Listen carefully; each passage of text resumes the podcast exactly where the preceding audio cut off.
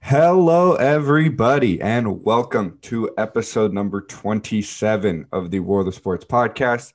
I am your host, Diego Sandoval, joined as always by my co host, Logan Ring. Logan, say what's up to the people. What's up, everyone?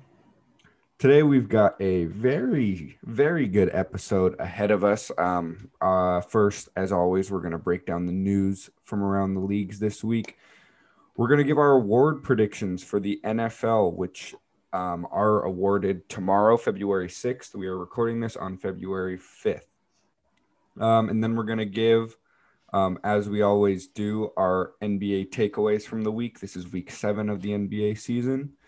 And then we're going to close it off with our our thoughts on this whole Deshaun Watson situation because boy is it a situation. Um so yeah, uh follow up, make sure to follow the podcast on instagram and twitter at twos podcast and tiktok at the world of sports podcast. Um, we are you can listen to us on spotify or apple podcasts or if you want to see our faces you can watch us on youtube.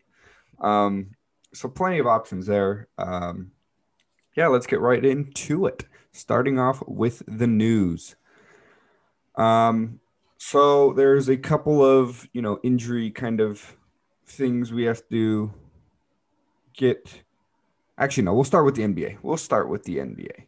NBA news. The NBA All Star Game, which we will talk about a bit later, um, is happening. Um, the Players Association and the league have agreed to a March 7th date in Atlanta for the NBA All Star Game. Um, again, we're going to talk about it later. There's some mixed emotions around the league right now, but we'll we'll get into it later.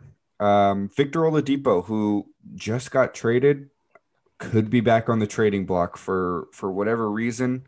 I'm not really sure why. The Rockets seem to be really thriving with him in that lineup. Um, I don't know if they want to kind of go full into rebuild mode or what their real goal is with this, but um, it looks like Victor Oladipo could be. At least they're listening to trades. I don't know how far it'll get. Um, also, in kind of trade news, Bradley Beal's name has been thrown around a lot, but he, for some reason, wants to stay with the Wizards. Um, they're the worst team in the league, and he's the best scorer in the league, and he still wants to be there. I, I don't really know where to take this situation until we find out more news, but I guess he he he wants to stay in Washington. I he's just I mean, he's a loyal guy. We've talked about it earlier. Everybody kind of wants to see him get out because he's not going to be winning in Washington at all. Um, and he's just so talented. It's just sad to see him sort of like waste his career there. And this is like the start of his prime too. But I don't know. I guess he's trusting in the organization. I don't know why though. Yeah. Um, we'll see. We've talked about Bradley Beal enough, I think. And the next time we probably will is if anything actually does end up happening. Um, Meyers Leonard is out for the season with the shoulder injury. Um, he was out for quite a bit of the bubble last year too. Just seems like another guy that's pretty injury prone. So out for the season, Meyers Leonard. Uh, also in injury news, George Hill is out four plus weeks with a thumb injury. I think he just had thumb surgery a couple days ago. I think going back to the Rockets, Christian Wood uh, last night actually um, looked like he sprained his ankle pretty bad. Uh, that's what I'm assuming it's going to be. It looked pretty similar to the uh, to the Ja Morant injury, and that kind of brought back flashbacks because I have both of them on my fantasy teams. So hoping it's not much. He's been balling lately. I think he's the he's the number one candidate for comeback pl- or most improved player. Sorry. Um, so hoping for a quick recovery. He's just a good story. Um, kind of been bounced around the league. He really wasn't, you know, getting the playing time he really deserved or needed to thrive. And now that he is, he's on his way to an all-star appearance, I think. So yeah, it really sucks for Wood and and the Rockets, who that's he's been their best player so far.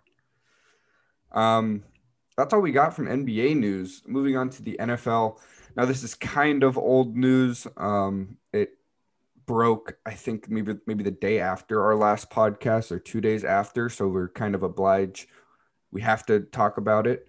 Um, Matthew Stafford um, was traded to the Los Angeles Rams for Jared Goff, two first round picks, and a third round pick. Now, I think it's a very interesting trade because Matthew Stafford, I think, is a top 10 talent quarterback in the league. And I think he's kind of been slept on just because he has been in Detroit. But two first round picks, a third rounder, and a solid young quarterback, I think they overpaid a little bit. Don't get me wrong, I think that it's going to vault the Rams into almost a Super Bowl contender next year. I think Matthew Stafford is that much better than Jared Goff. Um, I think Stafford, along with McVay and that number one defense in the league, is going to do really well next year. But I think the Lions won this trade. First round picks in the NFL are so valuable. And then, you know, Jared Goff is still a good quarterback. So it was good for both teams, but I'd have to give it to the Lions. Um, yeah, it, it's a very interesting trade. I'm excited to see Stafford on a new team because the Lions aren't very exciting to really watch. Um, and I guess they're looking for a new quarterback, and a franchise quarterback is something that every team wants. So I guess that's what they're looking at. But I agree, they they paid a lot for him, so maybe in the long run they don't really win this. Yeah, um, and this kind of will end up coming back this episode when we talk about the Deshaun Watson trade because if Stafford is worth that, wow, what is Deshaun Watson going to be worth? So we'll talk about that later. Um, staying in the NFL, the Falcons are intent on keeping Julio Jones and Matt Ryan um, for next season. There were rumors going around that they may be traded, especially after this, you know, subpar season. Uh, I guess the Falcons are thinking about drafting a quarterback. They've got a top 10 pick.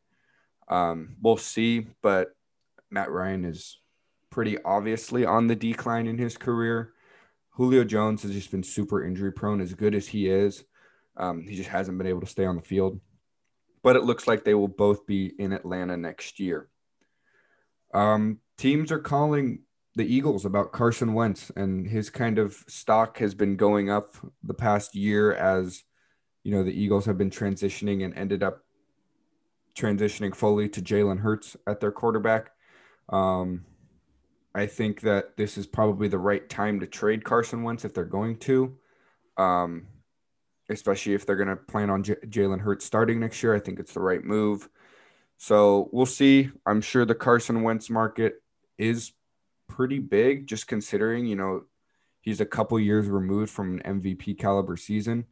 But we'll see. It looks like the Eagles are sticking with Hurts though, which I think is the right right call. Staying in the NFC East, uh, Jason Garrett is expected to stay as the New York Giants offensive coordinator. Um, I mean, they were the worst offense in the league last year, but I don't think you can blame all of it on Jason Garrett. You know, they lost Saquon Barkley and they just didn't really have a full full unit all year. So uh, Jason Garrett coming back as Giants offensive coordinator. And then actually some pretty big news for the Super Bowl this Sunday. Um, Willie Gay, uh, linebacker for the Chiefs, and Eric Fisher, left tackle for the Chiefs, are out for the Super Bowl. Um, I think Eric Fisher is honestly a really big blow to the Chiefs. He he's an All Pro left tackle. That's Mahomes' blind side, um, and I think with that Bucs pass rush, they could cause some problems, especially with Fisher out. Um, that being said, we both have the Chiefs winning. Um, I still think that they have enough to win. Um, if you want to hear our full explanation of our picks, go back to last episode, episode 26, where we kind of broke down every every aspect of this game. But yeah, we both have the Chiefs winning, even though Willie Gay and Eric Fisher have been deemed out. Now, our final group of news is obviously the MLB. Uh, it was reported that the season will start on time. Um, spring training in just two weeks now, February 17th. Um, and then April 1st will be opening day as it is every every normal year. Um, great news for the MLB. It was looking like they might have to push it back, but as of right now, there has been an agreement to start the season on time. Um, some free agency news: King Felix um, has signed with the Orioles. It's a minor league deal. Um, Seattle Mariners legend.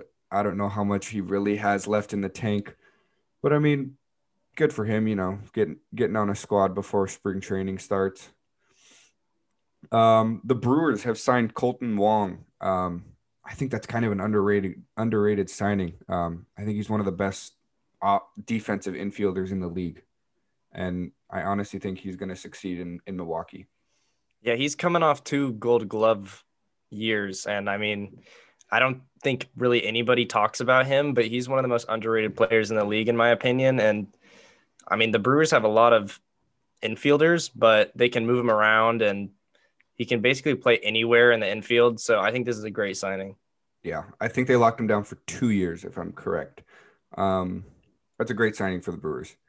Uh, Chris Archer is going back to the Tampa Bay Rays.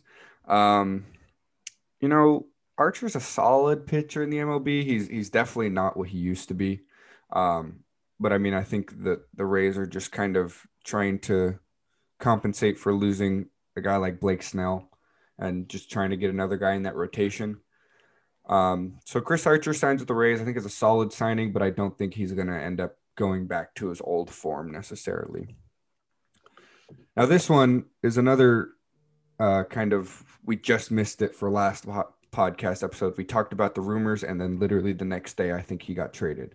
So Nolan Arenado, my opinion, the best third baseman in the league, has been traded to the St. Louis Cardinals for five prospects and $50 million. So, what that $50 million means is basically like the Rockies still pay some of Arenado's contract just because they signed the contract with him. But the Cardinals are basically saying, we'll pay $50 million of that contract. So, it's not necessarily just giving them $50 million to do whatever they want with it, it's to spend on Arenado. So, you know, even with that $50 million, I think the Cardinals got an absolute steal. Yeah, this without the 50 million, I think this is just a crazy deal. This is all they could get for Arenado. And I don't know if they're trying to rebuild or what, because they've said that they haven't, but trading your best player is kind of a big sign that you are going in that direction. That's like the first step to rebuild. Yeah. And I mean, five prospects, like, yeah, maybe they could turn out to be good, but that's no like MLB ready talent.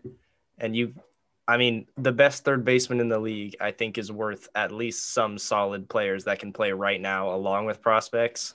And yeah, he had a big contract worth a lot of money, but I feel like teams should be willing to pay that for a guy like this. Yeah, I had seen. I mean, Arenado's name's been thrown around for the last couple years, and I had seen last year uh, a, a proposed trade that the Rockies actually declined from the Dodgers that offered up Dustin May along with like our three top prospects. And Dustin May is, I'd say, one of the better young pitchers in the MLB, and he's proven that he's MLB ready.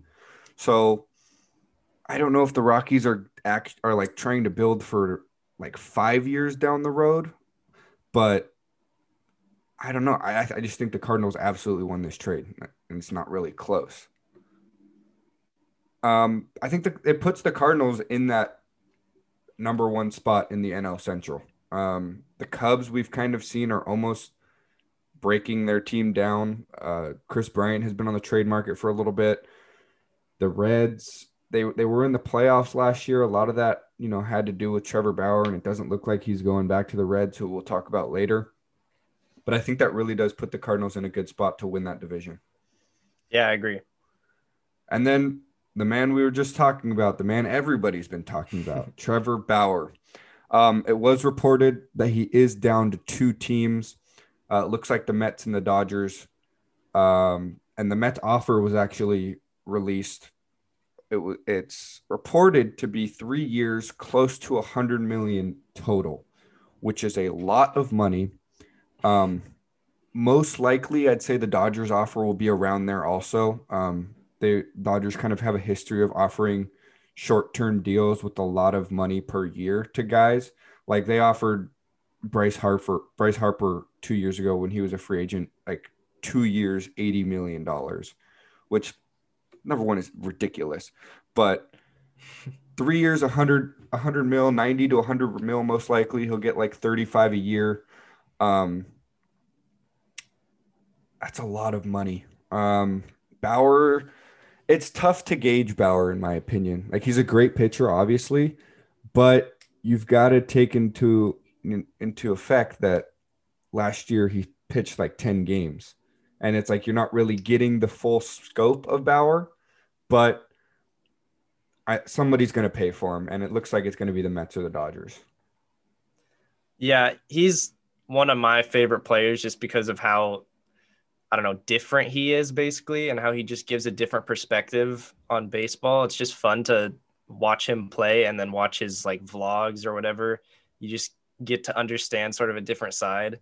And last year he was absolutely dominant. Cy Young, I mean, he he led the league in a bunch of categories, and I mean, I, I think I think any team should take the risk of paying yeah. a lot for him just because of how good he can be. And if it's a short deal, especially, like yeah, you're paying a lot of money, but these two teams have money to spend, and also they're trying to contend in the next couple of years. So if you want a pitcher like this, you have to go and get him. And I think he's made it pretty clear that he's going to sign with the team that he wants if they give him enough money.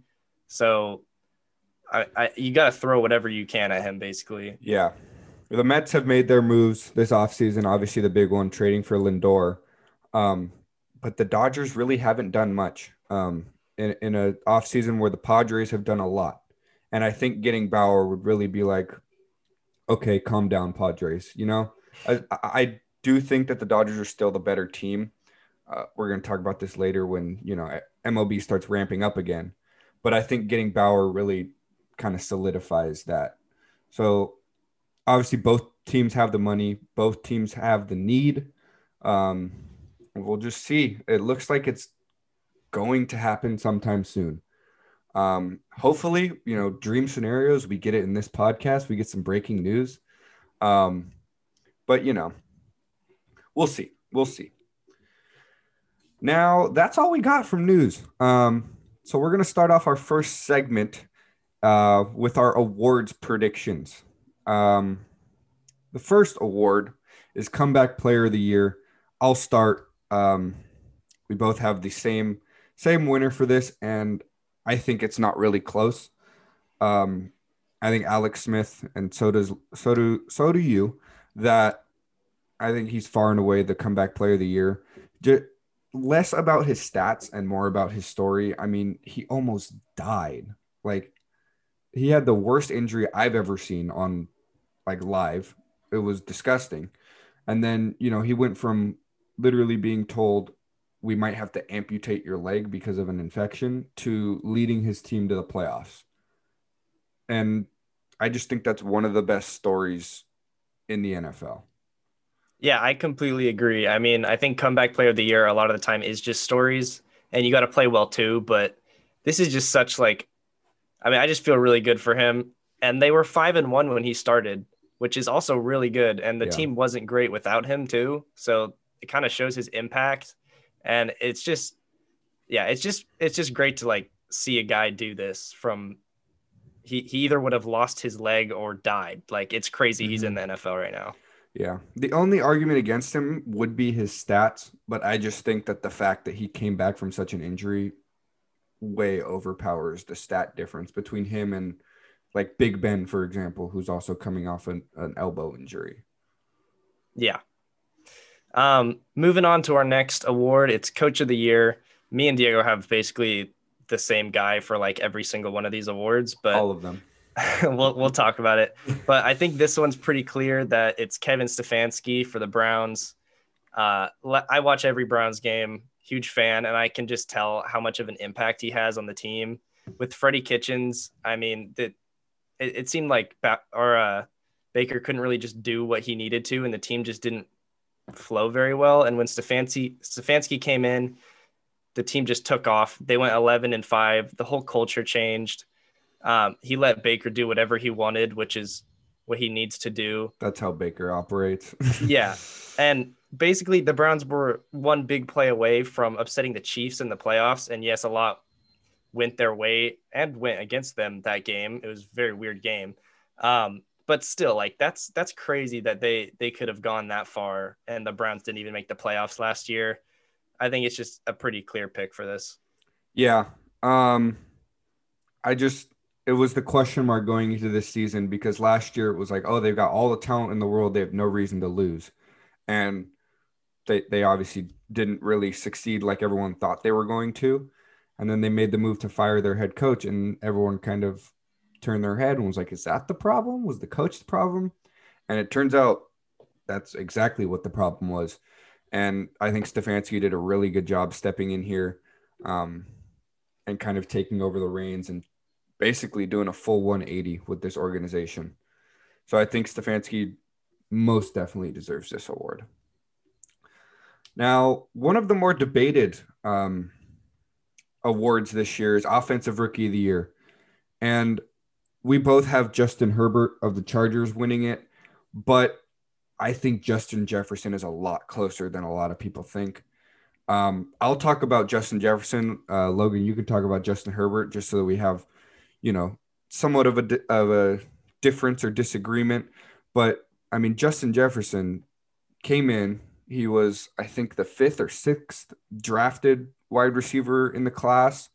Um, he ended up having 88 receptions, which is fifth ever.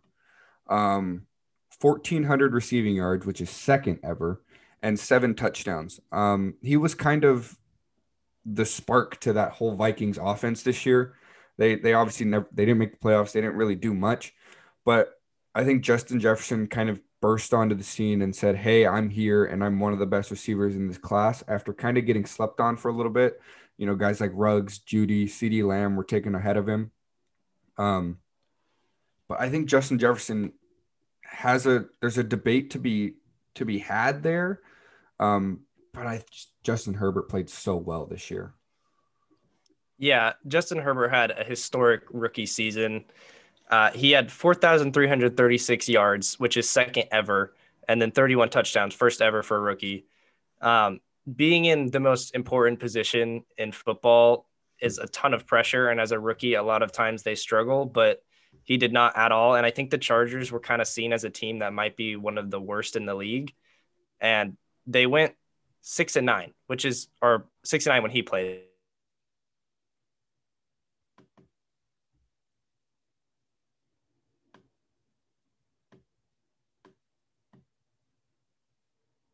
and that's be exciting and sort of just lead the team. And I mean, he, he's, I think he's going to be really good for the next few years. And I think it was a steal in the draft. Yeah. Um, Herbert kind of came in. Everyone thought he was going to be the guy.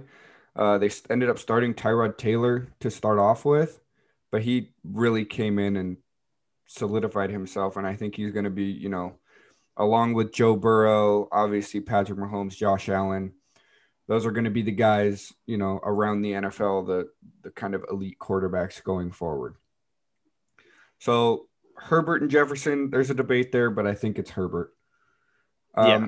Now moving on to defensive rookie of the year, we both have Chase Young. Um, just an he was an absolute monster all season. He had seven and a half sacks, um, which you know, usually the hallmark for a, a really good defensive season is double digit sacks, but I think his impact was so massive, even if he wasn't sacking the quarterback. Um, he kind of led that Washington football team defense. They who had a they had a great season, by the way, and they're I think they're a team to really look out for if they can get a good quarterback. Um, and especially I mean in the NFC East, no one's winning in the NFC East, but Chase Young, I think, really proved to himself why a lot of people last year thought he was the best player coming out of the draft. Yeah, and I think he has a case for probably the best rookie this season, and defense is kind of overlooked, but his impact on this team was just crazy. You could tell by watching the games. And yeah, like you said, in the stat sheet, it might not show up. He still put up good stats, but it's just his impact on the field, the amount of pressures he got. Uh, I mean, you could just tell. Mm-hmm. Um, so moving on, we got offensive player of the year. Uh, me and Diego both agree Derrick Henry he just put up an insane season. He ran for 2,000 yards, which led the league, averaged 126 yards a game, which is just like crazy. Um, and I, nobody could stop him until the playoffs, obviously, where he got shut down. But in every game, it just seemed like you knew he was just going to have an insane stat line. And I mean, he did. He he basically carried this team, and no one could really figure him out or stop him. Every time he got the ball, you're just like, all right, that he's he's going to get a few yards. It's crazy. Yeah, it got to a point where my predictions every week for the NFL season was that Derrick Henry would rush for 200 yards, and that was never like that crazy of a prediction, which is ridiculous. Um, if you're not familiar with the offensive player of the year in the NFL, it's basically the MVP that's not a quarterback. Um, the quarter the MVP is a quarterback's award in the NFL, which I mean, there's the argument that that's kind of BS, which I think is probably the case, but a quarterback gets it every year, and that's how it works. Um, and I think if a running back can rush for 2,000 yards in a season, which never happens, they deserve to be Offensive Player of the Year. But the other guy I did want to bring up was Davante Adams.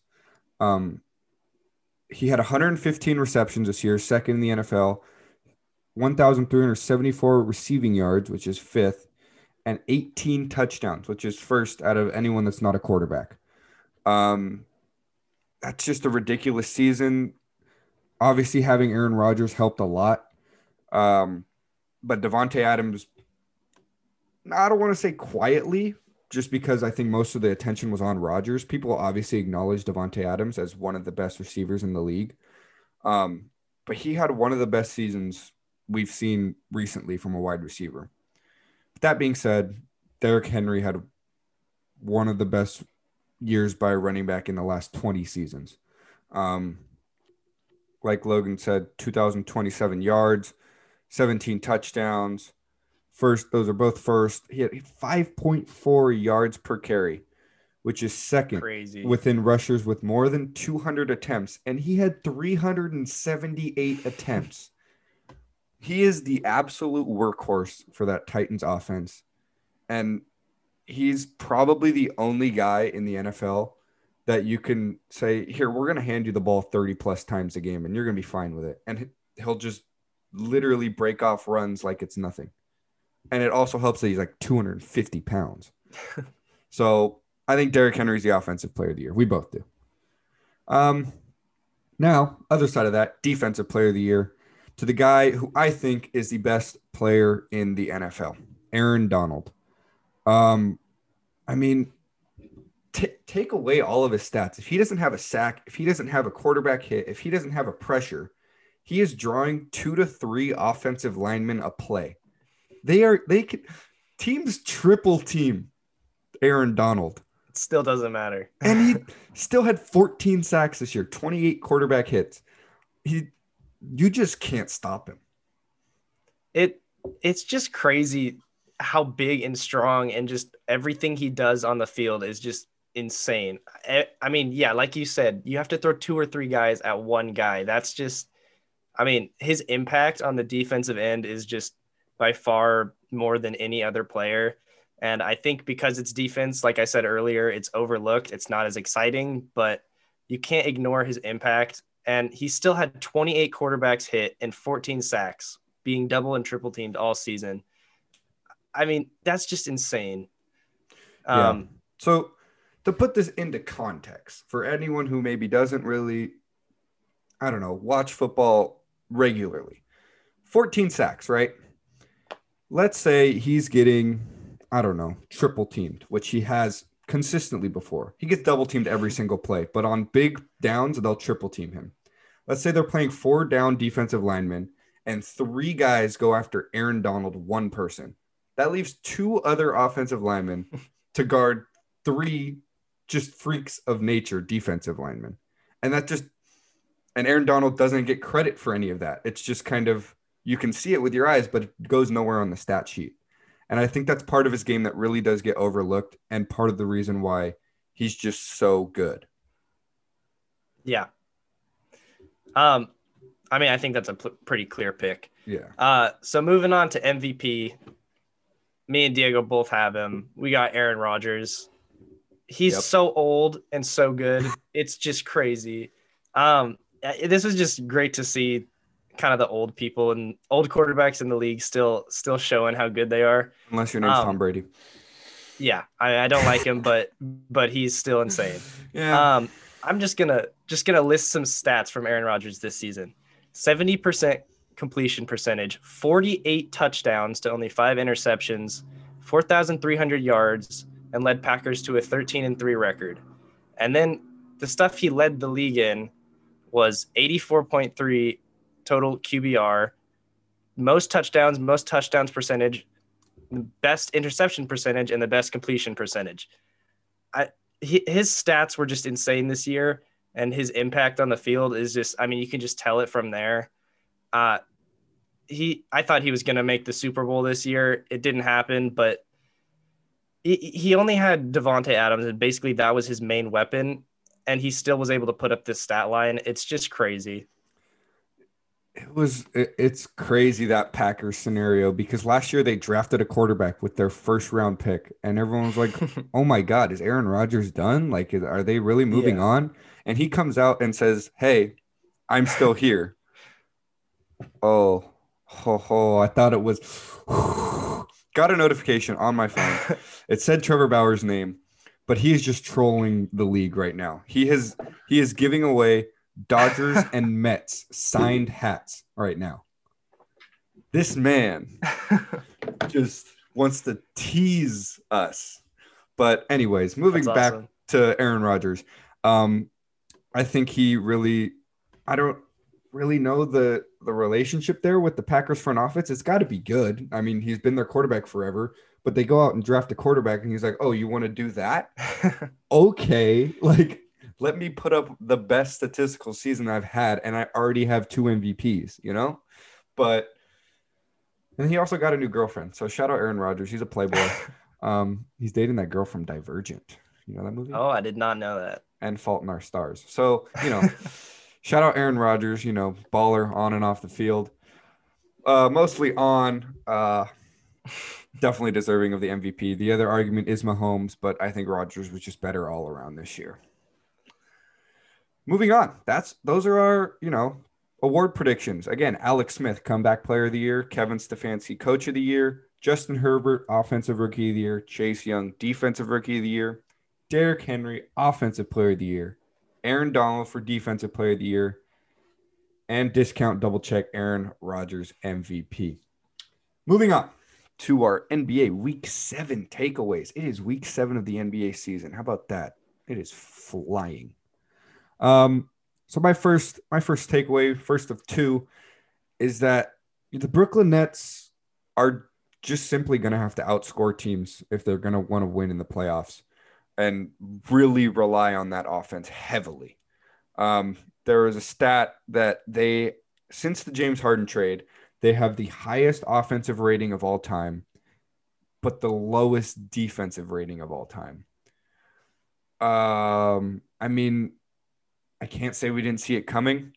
James Harden, Kyrie Irving, Kevin Durant, they all put up their scoring numbers. They're three of the best offense offensive players in the league, but they just play terrible team defense. Um, and we've seen in the past, just in, in historically in the NBA, it's pretty hard to win without a good defensive team, especially when you have to stop guys like LeBron, like Giannis, like Joel Embiid. It, it, I think it's going to be hard for the Nets. Yeah, what makes great teams great is that they're good on both sides. And I think there was a stat that I saw where in the last like 20 years, um, the the NBA champion, I think the lowest defensive ranking out of the league was like 11th, and I think that was the Warriors when they had Kevin Durant and Curry and Clay and Draymond and everybody, which I mean I think is the greatest team of all time. It kind of doesn't really matter who they were playing. Yeah. Um, but also on the other side of that, of that, the Nets have the best offense of all time. So this is kind of uncharted territory right here. So who knows? I don't think that they're going to really be able to stop the best teams in the league when they have one of the best offenses and one of the best defenses. And I guess their plan is to just outscore them, which, yeah, they can put up 140 points some nights. But like we saw, like when they played the Wizards, like the worst team in the league, they put up 150. So they're just inconsistent and they might find their team defense along the road. But I agree. It's just, it's just kind of weird. And I, I don't really expect them to win a championship if their defense is this bad. Yeah. Um, moving on to my first takeaway. Uh, I got the Mavs just need to make a change or something. They're 9 and 14, which is 14th in the West. That's kind of crazy that that record is 14th in the West. That's just how tough that that uh, the West is ridiculous. Yeah, it's crazy. Um, it just it seems like they got worse from last year. And initially, when they traded Seth Curry for Josh Richardson, I thought it was a win-win trade. Josh Richardson could come in, play defense, uh, maybe have some assists, take some playmaking off of Luka, but he has been terrible this year.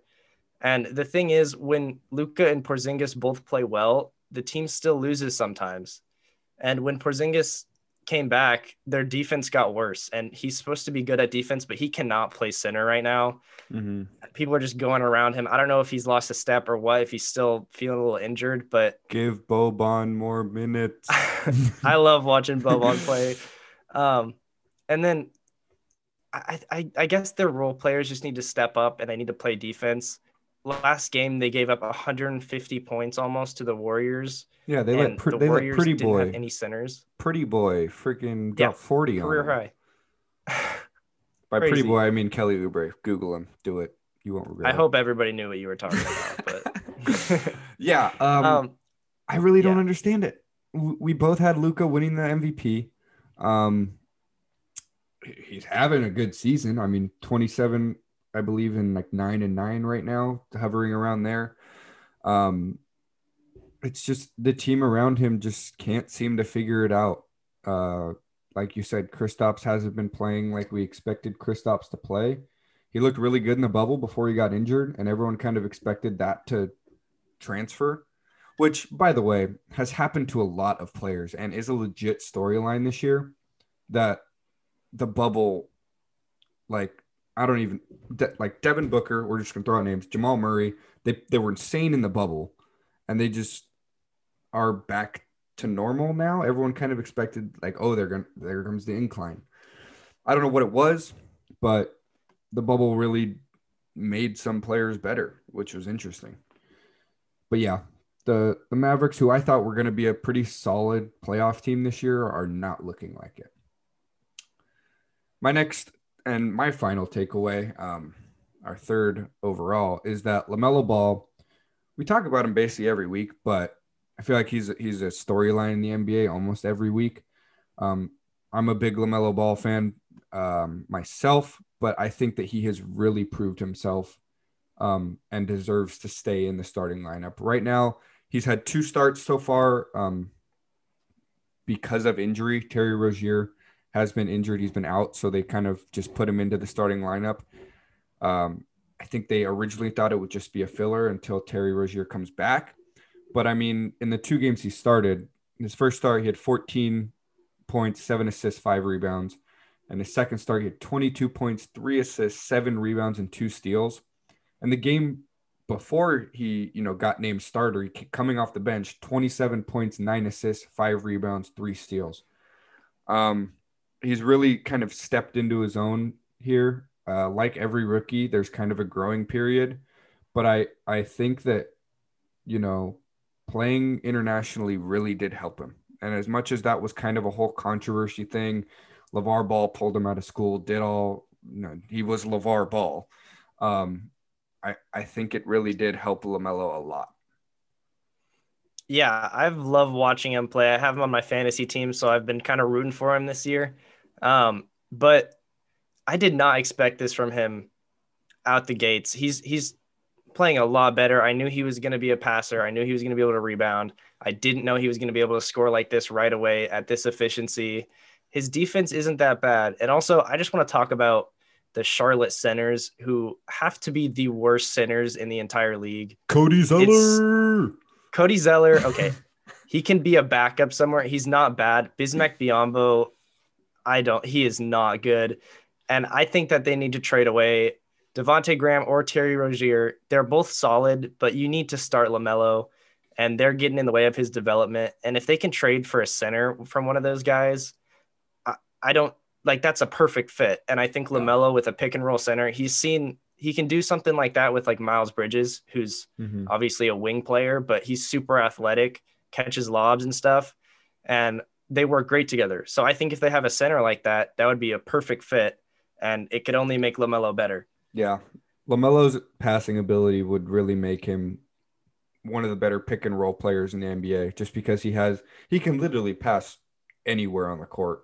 Um, I think he's already kind of proved himself as one of the best passers in the NBA. Just you know, some of them are flashy. Not gonna lie, pretty pretty crispy, but I, I really do think Lamelo is kind of already making that jump that we expect that we would normally expect. You know, two or three years down into a career. So, you know, great stuff from Lamelo so far. Point is, he deserves a starting role. Please. Um, okay, my last thing I want to talk about, it's not really a team or anything. I just wanted to sort of talk about the All Star game and sort of the situation that's developing around it. I think most fans want to see the All Star game and they want it to happen. I think the league wants to see All Star game because they make a lot of money from it. But also, you got to think of the logistics around it. We're in a global pandemic. And also, it was a shortened off season. So you got to take everybody's opinions sort of you know, from both sides who want it and don't want it. We've seen guys like De'Aaron Fox come out and say, I think it's like stupid that we're doing this. Uh, obviously, this is a risk of like a super spreader event. If one guy comes, say LeBron has COVID and comes, and every single All Star is exposed to it, and they come oh, back. Oh! I don't. I didn't get it. the Los Angeles Dodgers have signed Trevor Bauer. All right. Ladies and I gentlemen. Knew, I knew when we. Ladies and gentlemen. okay. it's reported by Jon Heyman. Um, hmm. Who? The champs just got nice. better. Okay. I'm a ter- big Trevor Bauer fan. no, I've always been a Trevor Bauer fan. He's just exciting. Um, so yeah. Um, wow. Dodgers Dodgers just keep getting better. It's crazy. Good for you. wow. Um we have no we don't know um you know the length of it, anything like that. I think he posted a YouTube video said my new home. Wow. Um listen. 2 minutes and 27 seconds. Um, and I can't wait, Dodger fans. Wow. wow. That's a cool way to announce it. All right. Um, Trevor Bauer is a Los Angeles Dodger mid podcast. That's the best. That's the best breaking news you're gonna get. Um. so yeah, Whew, that. I mean, wow. Don't even know what to say right now. I really don't. I mean, I already thought that they were the best team in the league. Their mean, pitching rotation is insane, and they still have like the best offense. Yeah. Wow. All right. Well, we can NBA All Star game. Okay. wow. Okay. All right. Back to what I was talking about. Yeah. Say LeBron has COVID. I really hope that doesn't happen, but say he gets it or any All Star. And then they have the All Star game. Obviously, they do the testing, but everybody's going to sort of like hang out before. And now every single All Star has it, and they go back to their teams. They're going to know they have it, but now there's no All Stars in the league for the next two weeks. You're going to have two weeks of basketball with no All Stars playing. That's going to be super boring. Um, and this could be a super spreader event. We've seen LeBron say that he thinks he has no energy or motivation to do an All Star game. Um, and I think for the younger guys who maybe it's their first All Star game, they obviously want to play. But I don't know. I, I don't really have a strong opinion either way for this. But I, I see from like LeBron's standpoint, or maybe a Heat player, like they did not get along off season at all, and they need this time to sort of heal and rest. Um, so yeah, I there's both sides to this. I think it's just a developing story I wanted to talk about. Yeah. Um, the All Star game, still getting over. It, I'm sorry. The All Star game, it's it's really a kind of a fan spectacle, and when you don't have fans, I feel like it kind of takes away from a lot of it for the players. Like, because we've seen lots of players come out and say like, "Oh yeah, this weekend's for the fans. Like we're doing it for the fans. It's all like it's fun because you know like they're both basically just having fun." And a lot of fans want an All Star game, especially after what we saw last year, which was, in my opinion, probably the best All Star game I've ever seen. I love the, whole, the new the new with, format. Yeah, with the new format, made it really fun, really entertaining. Whereas you know, in years prior, it was just kind of like nobody plays defense and you just watch people do dunks and stuff, which is cool. Yeah. But you know, when the players are competing and they're all the best players in the league, that's that's something else to watch. Um, yeah, I think it's also funny to like imagine a dunk contest with no fans. Yeah. Where somebody just pulls off an insane dunk and there's like fake no cheering. Noise. Maybe they maybe they pipe it in, but but yeah, not the same. it's just gonna be a different atmosphere, and you just kind of it's a risk reward sort of thing, and you just you gotta consider what could happen if you're yeah. gonna do this. For sure. Um, yeah. All Star game looks like it's gonna happen, but who knows? We might have players opting out of it. I don't I don't really know. Yeah, you could see a lot of reserves too. Uh yeah. So who knows? Bradley Beal might actually get into an All Star game. Hey, he's he's number one in voting he right is. Now, he, so. He's definitely deserving. I voted for him. In the East. Um, yeah, that's all we got for uh, NBA Week Seven takeaways. Now moving on to our final segment, and who knows? We'll probably talk about Trevor. We'll talk about Trevor Bauer to the Dodgers right after this segment, just because it's something to talk about. Um, Deshaun Watson. He's been in the news for probably a month now, maybe more. He obviously wants out. He has requested a trade um, from the Texans, but the organization is still interested in him being there. And the new coach they just hired came out and said, "Hey, I'm in here because Deshaun Watson is staying," and everyone's like, "Well, Deshaun Watson doesn't want to be there, so I don't really know." Um, just some stats. Deshaun Watson led the league in passing yards last year, 4,823 yards, 33 touchdowns, which was eight. He had a 70.2 completion percentage, which is third, and a QBR of 112, which was second. And they were four and 12. That's that's a top five quarterback in the league with really nobody around him. That's why they ended up four and 12. And I think it's pretty obvious why he went out. He just has kind of just been screwed over. They traded DeAndre Hopkins for literally a bag of Cheetos. um, so there, there's obvious reasons why he wants out. Um, but that goes back. This all goes back kind of to the Matthew Stafford trade, and how a guy like Matthew Stafford, who I think is probably, I'd put him around ten in terms of starting quarterback rankings. He garnered a very solid young quarterback, two first round picks, and a third round pick. Um, I think Deshaun Watson, who is younger, who is better, um, I, he, he's gonna get the Texans are gonna get a lot from him if they decide to trade. I, I keep comparing this to the James Harden trade in the NBA or I guess the James Harden situation right now because it's not a trade yet. But he wants out and he's going to get out. You got to get as much as you can back for him. They got a huge package for James Harden, even with all the drama surrounding him and all the sort of like unknowns about him. Like he went to a strip club and then got traded and still got traded for as much as he did. Um, so I'm excited to see what package they get back from him, but they need to trade him. I don't think that keeping him for longer and making him more angry is going to raise his trade value at all. And I think it's just pretty telling how bad the team is if they have that good of a quarterback and they're four and 12. Um, like the Rockets were still good with James Harden and he still wanted out. I just don't like, I don't know how you could convince Watson to stay at this point. Yeah. And the teams that have kind of emerged or at least have been talked about are the Raiders, the Jets, the 49ers, and the Dolphins. Um, they're to, all those teams would have to give up a lot. Uh, kind of going through them, the Raiders would probably have to give up Carr and, you know, a lot of first round picks. The Jets would have to give up a lot of first round picks, maybe Sam Darnold too.